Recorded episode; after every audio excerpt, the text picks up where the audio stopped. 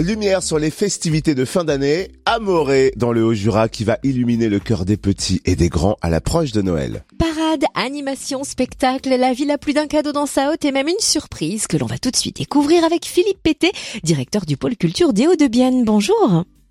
Bonjour. Alors après une année 2020 sans festivités en raison du contexte sanitaire, place aux réjouissances à Morée dès le 3 décembre. Comment va se passer d'ailleurs le coup d'envoi de ces fêtes de fin d'année le 3 décembre? Eh ben, ce, ce 3 décembre, on va revenir à, je dirais, à quelque chose de classique chez nous, puisque c'était quelque chose qui fonctionnait av- avant l'ère Covid, on peut dire. Donc c'est la parade des lutins qui va ouvrir les festivités à travers un défilé euh, des enfants des écoles.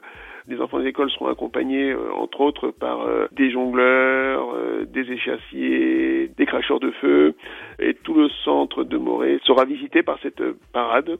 Et puis, euh, musicalement, ils seront accompagnés par les enfants des orchestres à l'école qui vont euh, mettre une petite note musicale sur cette parade. Ça, ce sera la première partie. Et en- cette parade va arriver sur la place de la mairie pour 18 heures environ. Et là, ce sera le lancement des illuminations par le maire, de toutes les illuminations de la ville, de tous les éclairages. Surtout qu'en plus, il y a plein de nouveautés en éclairage cette année.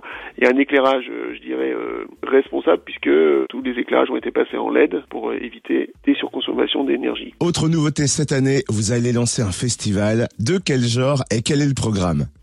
Alors, c'est la première année où nous allons lancer le festival qui s'appelle Puppet Show de Morée. Donc, c'est un festival de marionnettes. Déjà, il faut savoir que c'est une discipline. Il existe très peu de festivals dans cette discipline. Donc, euh, ce festival, ça sera cinq euh, spectacles sur la journée, quatre ateliers pour les enfants, une déambulation en ville. Donc ça, c'est dès le lendemain, le samedi 4, toute la journée.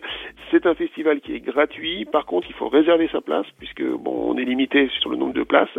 Donc, il faut réserver sa place pour ce festival. Trois compagnies seront présentes, deux compagnies jurassiennes et une compagnie de, Saône-et-Loire pour émerveiller les, les yeux des enfants et des plus grands d'ailleurs, parce que la marionnette s'adresse aussi aux plus grands. Et il y a deux autres dates à retenir aussi, le 10 et 17 décembre. Quelles propositions artistiques seront faites pour ces deux soirées?